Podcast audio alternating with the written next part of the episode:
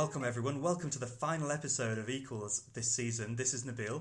And this is Max. And welcome, Winnie. Welcome, Winnie, for joining us for this episode. Thank you. Hi. Winnie, we're, we're, we're closing out the season. We're looking back. I've got to ask you the first question, right? Because you've been a freedom fighter. You've led us at Oxfam for the last six and a half years. You've been with us through the journey of this podcast.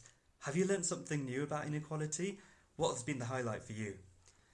Well, Nabil the highlight for me, without doubt, was the interview I had with Beth from Dandora, the biggest slum in Africa, here in Nairobi.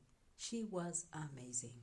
For me, I heard a voice of a very serious, committed political activist who has a goal, a strategy, and tactics, is fighting has injuries and scars to show for her fight and is determined to move on. I was inspired.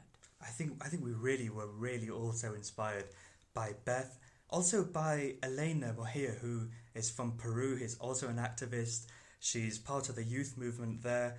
She's been bruised. She even talked to us about how we she was shot actually in her struggle, and really the the, the tactics that she's deployed with other young people Max, do you remember that moment that she spoke to us about how she and others they brought the trade unions together, they brought the LGBTQI activists together, they brought the youth movements together, and they won that battle, didn't they? They did, they did. And one of the things that struck me about Beth and also about Elena was this understanding of history and wanting to look back at previous struggles and really mm. situating their battles today in, in in the history of, of what had gone before them. And I thought that was really inspiring as well. You know, the thing about Beth is that she's an activist in a slum in the city of Nairobi.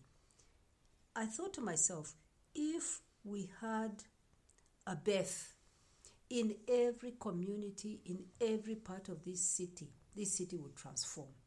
If you had Beths in every town, of this country, this country will transform. It's about connecting the struggles.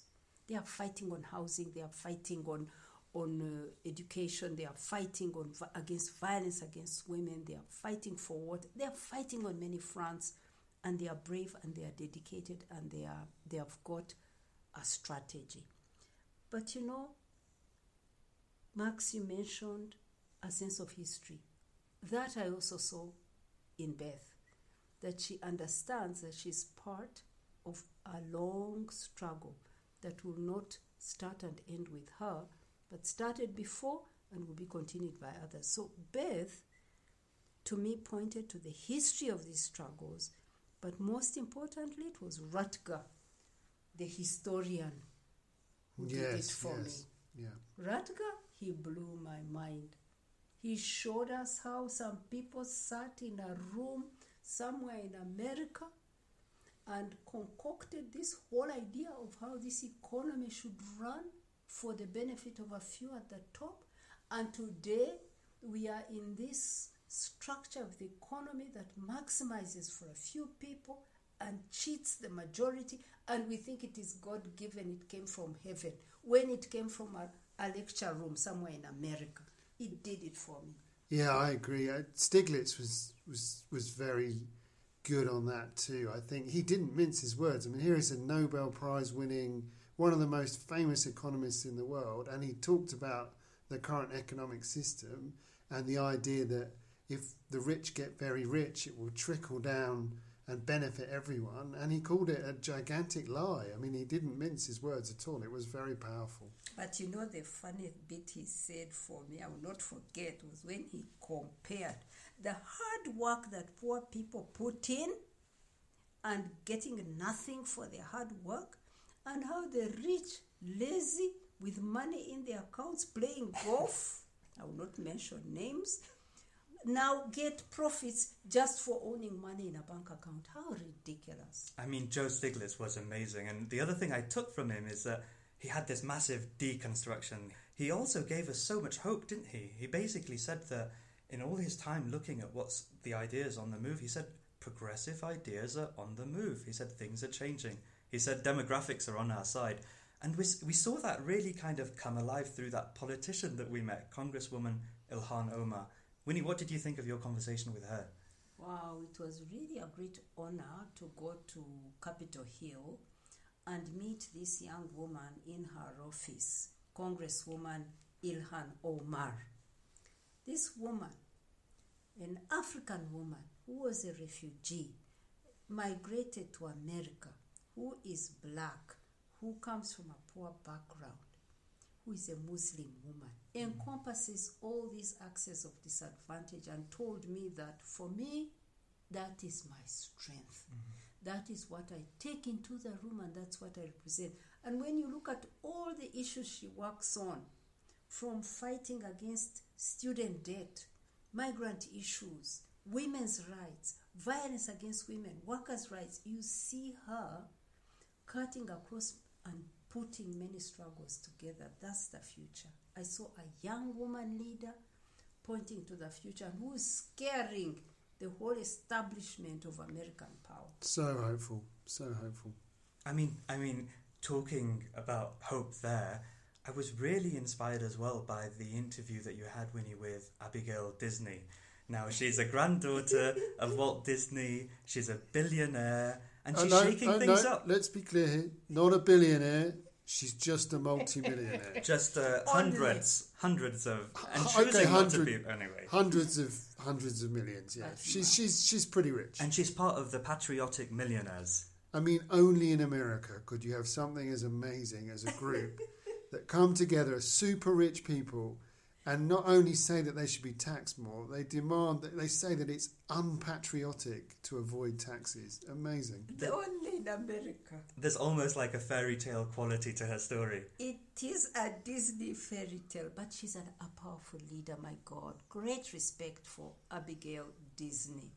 She really spo- she speaks truth to power. She speaks with legitimacy because she has the millions, but speaks about justice for everybody, a decent life for everybody. Forces are aligning here. When mm. billionaires, workers, people in the slums like Beth leaders, young people come together, there is reason to hope. Definitely reason to hope. It's very exciting. It really is. And what a journey we've been on, Winnie, for, for season one of the podcast, which is now coming to the end. But the other thing I got to say, it's not just the end of season one of the podcast, is it? Because it's your final days now here at Oxfam. You've led us now for six and a half years, and you're leaving. It feels like the end of an era. Yes, I am. All good things come to an end. It's been a really roller coaster ride. I've loved it. It's been a privilege to be a leader in this struggle and a leader at Oxfam. But you know, you people, you're going to carry it on. And new energy, new ideas, new force is going to come into Oxfam. It was a good moment for me to move on. I'm going to be watching you. We're going to be missing you, Winnie. Yeah.